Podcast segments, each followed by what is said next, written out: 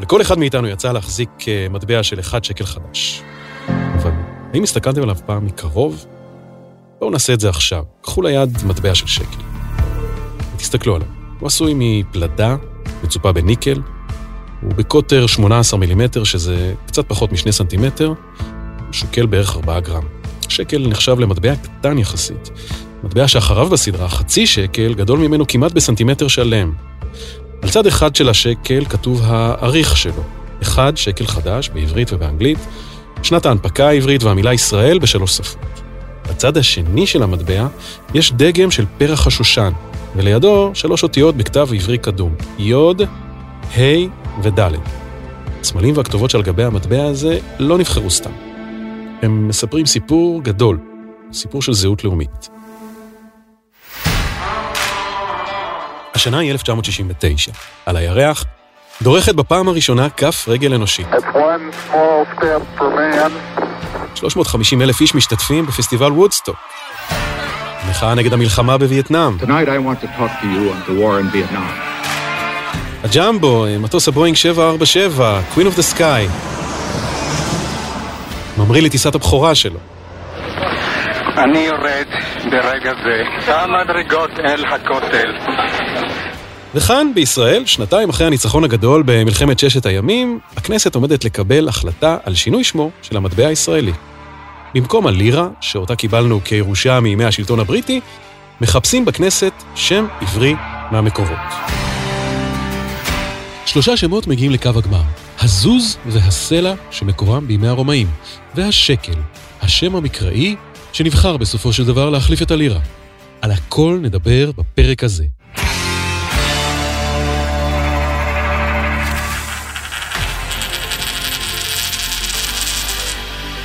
הצד השלישי של המטבע. פודקאסט מבית בנק ישראל.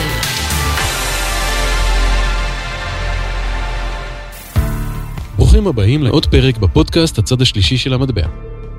אני אמירם ברקת, ממחלקת התקשורת של בנק ישראל. אמנם לא נספר לכם כאן איך לעשות יותר כסף, בשביל זה יש הרבה פודקאסטים אחרים, אבל כן נספר לכם איך הכסף הישראלי בא לעולם. נדבר על ההיסטוריה המקראית של המטבע, על העתיד הדיגיטלי שלו, על הדמויות שמופיעות על השטרות, על השמות של המטבעות ועוד ועוד. אחרי הכל, לא מדובר רק בכסף.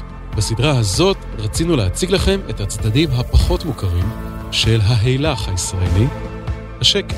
בפרק הזה נדבר על המקורות ההיסטוריים של המטבע שלנו. החל מהאזכור הראשון שלו בתנ"ך, דרך ימי כורש מלך פרס ועד למשפט אחד נבואי בספר אלט נוילנד של חוזה המדינה בנימין זאב הרצל.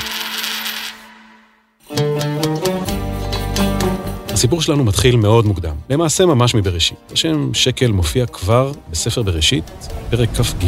מסופר שם שאברהם אבינו מחפש מקום קבורה לאשתו האהובה שרה. הוא רוצה לקבור אותה במקום מיוחד, מקום שניתן לקנות בכסף. הוא מוצא את מערת המכפלה בחברון, ומתעקש לקנות אותה מהבעלים. בפרק כתוב, וישקול אברהם לעפרון את הכסף אשר דיבר באוזני בני חטא, ארבע מאות שקל כסף. אז אה, נמצא איתנו היום דוקטור יואב פרחי. שלום יואב. אהלן, אהלן. יואב הוא הנומיסמט של אה, בנק ישראל, ובהזדמנות הזאת אולי כדאי לשאול, יואב, מה זה נומיסמט? אה, מילה קצת קשה, מסובכת. המקור הוא ביוונית, המילה נומיזמה, שזה בעצם אה, מטבע. ונומיסמט הוא אדם שחוקר בעיקר מטבעות עתיקים, אמצעי תשלום שונים, אה, שטרות, מטבעות זיכרון, אפילו אפשרויות אה, מודרניות יותר בכיוון של ניירות ערך, שטרי חוב, אה, פתקאות ששימשו כתשלום אה, וכדומה. אה, בתור יועץ חיצוני לבנק, אני עוזר אה, בתקופה האחרונה בסידור אה, אוסף אה, השטרות והמטבעות של הבנק, אה, ללמוד אותו, לחקור אותו. תודה יואב. אה, עוד מעט נדבר על האוסף הזה, אבל בוא נחזור רגע למערת המכפלה. אתה אומר שזו טעות לחשוב שאברהם שילם לעפרון 400 שקלים במטבעות? למה בעצם? פשוט כי בתקופת האבות, תקופה שעליה אנחנו מדברים, עדיין לא הומצא המטבע. המטבעות הקדומים ביותר שהתגלו עד כה, ויש בידינו במחקר, מתוארכים לתקופה הרבה יותר מאוחרת. אה, בתקופה של אברהם, כדי לעשות עסקים, סוחרים היו שוקלים מתכות יקרות, אה, כמו כסף או זהב, מעבירים ביניהם חתיכות קטנות מאותן המתכות, בתמורה לסחורות או לעבודות. אה, בפסוק, אם אנחנו חוזרים רגע לתנ"ך, אז כתוב. וישקול אברהם לעפרון. כלומר, יש פה פעולה של שקילה. השקל היה יחידת משקל, ומכאן גם מקור שמו. החתיכות הקטנות של הכסף נקראו ביצעי כסף, החתיכות הקטנות שבעצם של המתכת, בגלל שבצעו אותה. כלומר, חתכו אותה. כמו שאנחנו היום אה, בוצעים חרלה בחתיכות קטנות ביום שישי, זה אותו רעיון. אני לוקח מזה דווקא אה, את הביטוי בצע כסף, שאנחנו בעצם יכולים ללמוד עד כמה הוא עתיק. אולי אפילו קדם לכסף עצמו, לפי מה שאתה אומר. אבל אה, אם אני מבין אותך נכון, יואב, אברהם שילם לעפרון 400 יחידות משקל של כסף, ולא שקלים. זאת אומרת שחוקרים מעריכים היום שעסקת אה, מערת המכפלה עברו מיד ליד שם בערך 4 קילו של המתכת כסף. 4 קילו זה לא משהו שקל להכניס לארנק. ומכאן כנראה נוצר צורך לעבור למטבעות, ומאוחר יותר לשטרות. אוקיי, יואב, מתי זה קורה? מתי מומצא המטבע הראשון, ואיך התגלגלנו משם לשקל? אז אה, בואו ננסה לעשות קצת אה, סדר בבלגן הזה. אה, נלך קצת אחורה. המטבעות הקדומים ביותר שיש לנו, שהתגלו עד היום, שאנחנו יודעים על קיומם, מגיעים אלינו מממלכת לידיה, שבאסיה הקטנה, אזור של טורקיה של היום, והם תוארכים לסביב שנת 650, 630 לפני הספירה. אבל זה עוד הרבה זמן לפני שזה מגיע אלינו לאזור שלנו, ותכף נגיע גם לזה. המונח שקל מגיע ממסופוטמיה, בבל, אה, אזור אה, עיראק של היום, אה, והוא נגזר מפעולת שקילת המתכת. הוא בעצם מדבר על יחידת המשקל. המקור של השם הוא בעצם בפועל שמגיע מהשפה האכדית, שכונה שקלו, וביחידת משקל שנקרא שיקלו. ומפה אנחנו אימצנו את המונח הזה שקל. היחידה הזאת הייתה שווה בערך כ-8.4-5 גרם של כסף. השקל שנזכר בתנ"ך כיחידת משקל בימי בית ראשון, בתקופה הזאת אנחנו מדברים על שימוש פה אצלנו באזור באבני משקל, ויש לנו עדות מחפירות ארכיאולוגיות, אבני משקל ביחידות של השקל, חלקן פחות, חלקן יותר, אבל מתוך אבני המשקל האלה אנחנו למדים שהשקל היה כ-11.33 גרם. כלומר, קצת יותר מיחידת המשקל האכדית. אנחנו שומעים את הסיפור, אברהם אבינו משלם 400 יחידות של שקל, אז אנחנו מדברים על משהו כמו פלוס מינוס 4, 4 פלוס קילוגרם של כסף, של המתכת כסף. אם ממש מעניין אתכם לדעת, אה, בדקנו כמה אה, שווים היום 4 קילוגרם של כסף, סדר גודל של 2,500 דולר במחירים של היום, זה מה שאברהם שילם אז על מערת המכפלה. עסקה לא רעה, אבל במונחים של היום. טוב, הבנו כבר מאיפה מופיע השם הזה שקל, אבל איך זה הפך להיות uh, מטבע שנקרא שקל?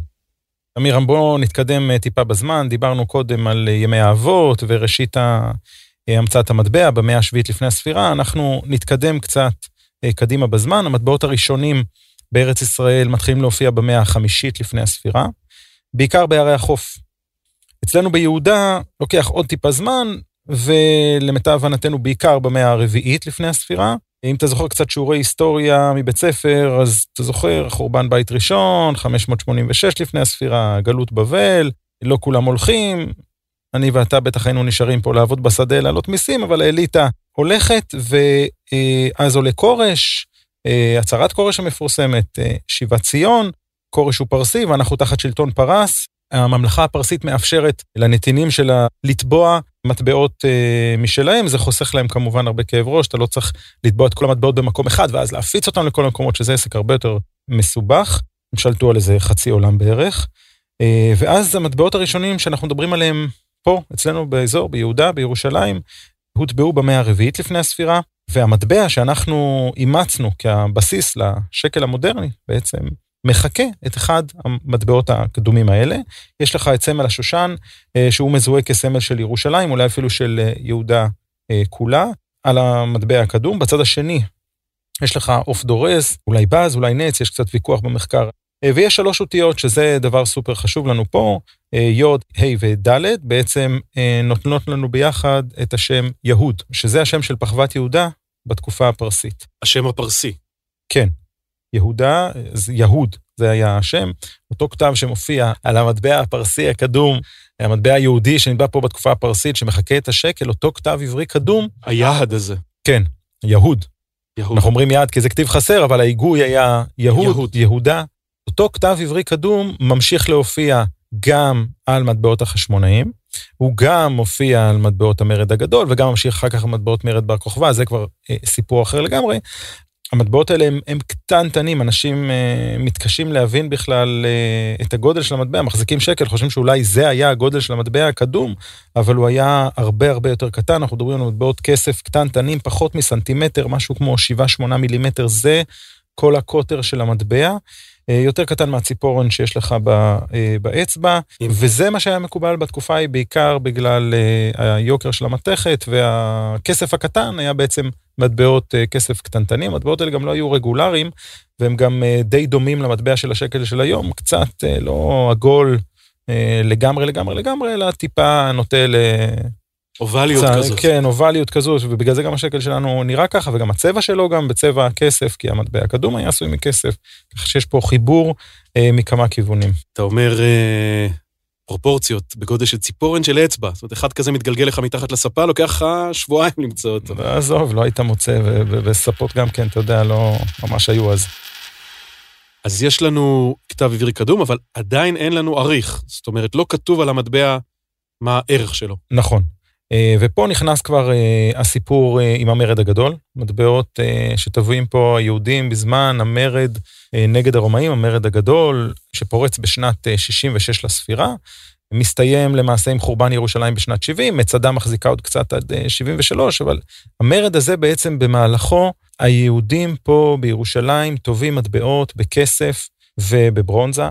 צריך לזכור שזו פעם ראשונה מאז uh, התקופה הפרסית שיהודים uh, טובים מטבעות uh, בכסף, ובצורה מאוד uh, מתגרה, נקרא לזה, ברומאים. המטבעות החשמונאים לא היו מכסף. לא, מטבעות חשמונאים היו מברונזה. ובמטבעות האלה, במטבעות הכסף של המורד, שטובים פה המורדים היהודים במרד הגדול, מופיע לנו פעם ראשונה השימוש בעצם בעריך, במונח שקל. על המטבעות האלה כתוב בצד אחד אה, ירושלים הקדושה, ובצד השני שקל ישראל, ויש לנו גם עריכים, יש לנו שקל, יש לנו חצי השקל ואפילו רבע השקל. אנחנו יודעים לומר כמה זה היה שווה, או לנסות לנחש? תראה, אם אה, אתה מכיר את הסיפור עם מס מחצית השקל, שכל אה, גבר יהודי היה צריך אה, לשלם מעל גיל 20 פעם בשנה. לבית המקדש. לבית המקדש, כן, בוודאי. אה, אז אנחנו מדברים על אה, שכר עבודה של כמה ימים, חצי שקל. זאת אומרת, אה, יש לו ערך, זה לא משהו אה, כלאחר יד. טוב, היה, היה אז הרבה יותר כבוד, אני מבין, לחצי חצי שקל היה שווה לא מעט. כן, לא לזלזל כן, ב... הרבה יותר מהחצי שקל אה, שלנו היום. יש גם אה, מוטיבים מהמטבעות החשמונאים שמופיעים במטבעות של היום, נכון? נכון. מטבעות אה, חשמונאים מלווים אותנו מהקמת המדינה. בעצם יש לנו מטבעות חשמונאים אה, שמהווים בסיס למטבעות מדינת ישראל המחודשת. לא על המטבע של השקל, אבל דוגמה, על המטבע של השנקל, השני שקלים, יש לך קרני שפע מחוברות בבסיס, וביניהן רימון. זה למשל העתק של מטבע חשמונאי של המלך החשמונאי הראשון שטבע מטבעות, יוחנן אורקנוס אה, הראשון. צריך לזכור שכשהוקמה המדינה, התקבלה החלטה חשובה, כשבאו לדון בכל הנושא של אה, אה, מטבעות, בולים, גם שם הסיפור הזה מקביל. הוחלט שעל גבי המטבעות של מדינת ישראל המתחדשת יופיעו מוטיבים קשורים למטבעות יהודים קדומים שהילכו פה בארץ ישראל, או שישולבו על גביהם אה, ממצאים ארכיאולוגיים. תסתכל בכיס, אז נגיד החמישה שקלים, מה שאתה רואה עליו זה בעצם כותרת של עמוד מימי בית ראשון. אז uh, העניין הזה באמת בא לבטא את רעיון ההמשכיות של התביעה היהודית בארץ ישראל מהתקופה הפרסית, מהמאה הרביעית לפני הספירה, ועד ימינו, הנושא הזה של נחדש ימינו כקדם. אוקיי, okay. הבנו שבפעם הראשונה יש לנו אריך, גם למדנו ממך שיש הבדל בין תביעה בכסף לתביעה בברונזה, כמו בתחרויות היום, מדליית כסף שווה יותר ממדליית ברונזה, אבל בעצם אלה דברים די חריגים אה, ביחס לעת העתיקה, נכון? אנחנו יודעים לומר איך השם הזה נבחר ו- ולמה? כן. אנחנו מניחים שאנחנו יודעים את המקור לשימוש הזה. אה, בואו נלך עוד צעד אחד אחורה. אה, אז הזכרנו את מס מחצית השקל, שהיה מס מאוד חשוב בימי בית שני.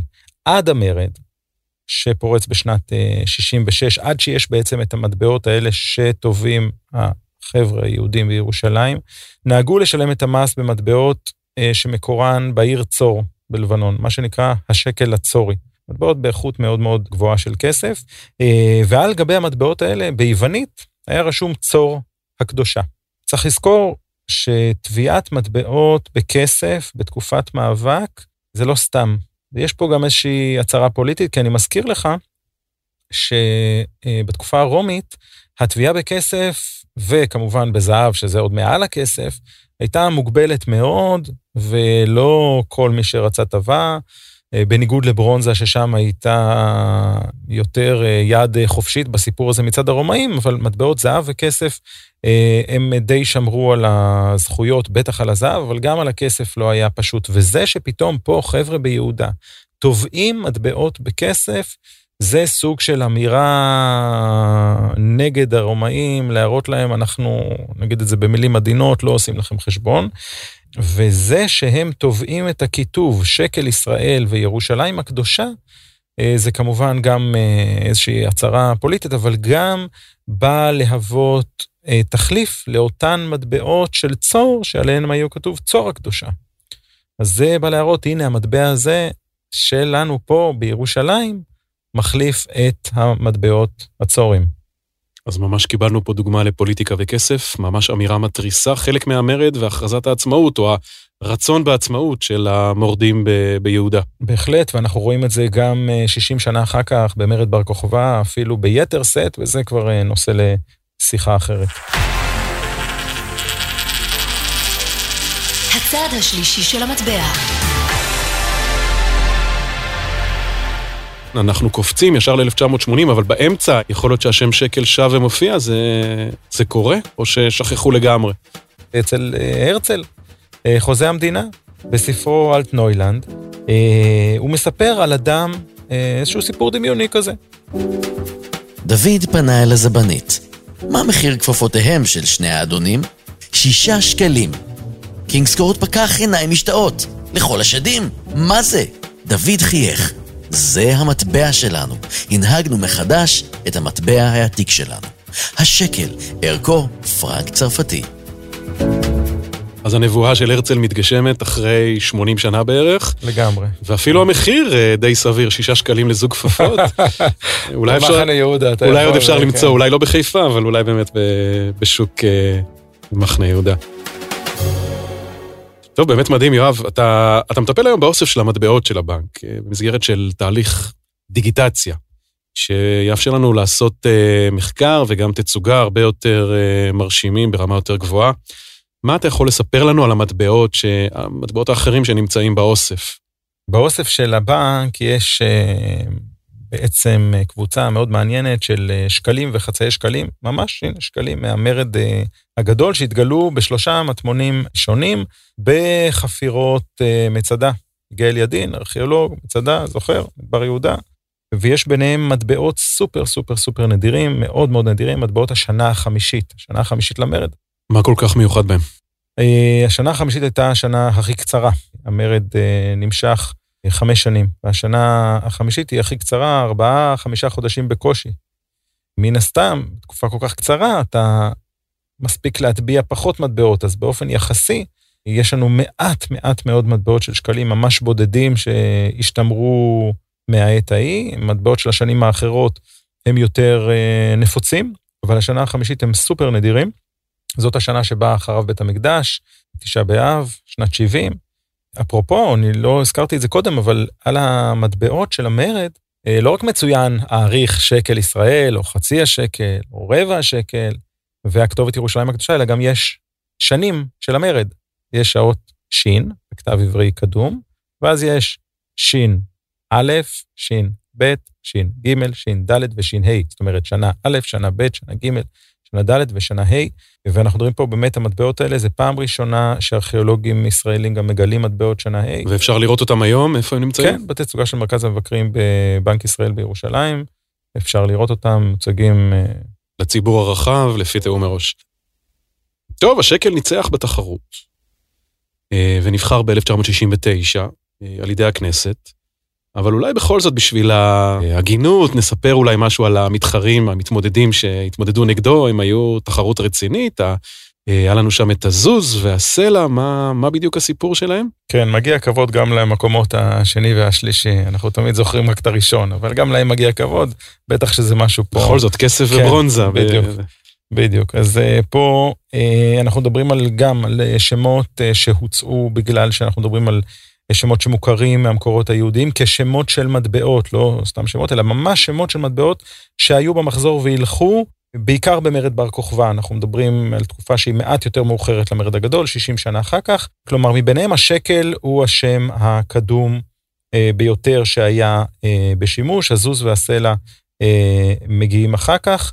הזוז היה בעצם מטבע כסף מקביל לדינר אה, הרומי, זאת אומרת, אה, משהו כמו רבע של הסלע, שהסלע הוא בעצם מקביל לטטרה דרחמה, לארבע דרחמות, שהוא מטבע הרבה יותר גדול, פי ארבע בעצם אה, מהזוז. אתה זוכר את המשפט מפסח? מהאגדה של פסח, בטח. כן, מחד גדיא, דזבין הבא בתרי זוזי. אז אה, זה- כמה זה אומר? כמה אבא שילם על הגדי? שניים? שני זוזים, שני זוזים, כלומר שני דינרי כסף. או היה יכול לתת גם חצי סלע, גם היה מקבל גדי, לא? אה, בהחלט, כן. טוב. אבל, אבל זה לא היה מטבע כזה של החצי סלע. אז האפשרות לקנות ברשת אה, היום בזוזים, או לבקש מהמוכר עודף בסלעים, ירדה מהפרק. אה, לדעתי טוב שכך. אין השקל. אה, השקל החליף את הלירה בתור המטבע הרשמי של מדינת ישראל ב-1980. כמה שנים אחר כך, על רקע אה, משבר האינפלציה, השקל הוחלף בעצמו על ידי השקל החדש. ובסוף, בסיכומו של דבר, כשאנחנו מסתכלים אחורה, השקל עדיין איתנו והוא חזק מתמיד. בסופו של דבר זה בהחלט אה, סיפור הצלחה, סיפור השקל. התחיל לפני שלושת אלפים שנה ונדמה לי שהולך להישאר איתנו עוד הרבה זמן. רק עוד פרט אחד אחרון לסיום, לרגל יום העצמאות ה-70, האקדמיה ללשון עשתה איזשהו משאל בציבור וביקשה לבחור את אה, השם שמייצג אה, עשור, או מילה שמייצגת את כל אחד משבעת העשורים אה, למדינה, והמילה שקל נבחרה כמילה שמייצגת את אה, העשור של שנות ה-80, זאת אומרת 78 עד 88, אה, וזה גם נותן לנו איזשהו ביטוי להצלחה של הפרויקט הזה. עד כאן סיפורו של השקל. אה, לא סיפרנו לכם הרבה על המטבעות האחרים וגם לא על שטרות הכסף של מדינת ישראל. הסיפורים המרתקים אה, מאחורי הקלעים עליהם אה, נספר לכם בפרקים הבאים של הצד השלישי של המטבע. תודה רבה לדוקטור יואב פרחי. תודה, אמירם. תודה רבה לכם. עד כאן עוד פרק בפודקאסט הצד השלישי של המטבע. תוכלו לשמוע אותנו ביישומון ההסכתים החביב עליכם, ספוטיפיי, אפל פודקאסט, דיזר, גוגל פודקאסט, אמזון, מומלץ להירשם כדי לקבל עדכונים על פרקים חדשים. בקרו גם באתר בנק ישראל, שם תוכלו להגיב על הפודקאסט, או להאזין ולצפות בעוד הרבה חומרים מעניינים שהפקנו עבורכם. כל השטרות והמטבעות שהזכרנו בפרק הזה, ועוד רבים אחרים, והמון סיפורים על הכסף הישראלי והמטבעות הקדומים, תוכלו לראות ולשמוע במרכז המבקרים של בנק ישראל, רחוב לילמבלום 37 בתל אביב. ניתן להירשם לביקורים והדרכות דרך אתר בנק ישראל. תודה לכם על ההאזנה, אני הייתי עמירם ברקת, ואנחנו נשתמע בפרקים הבאים.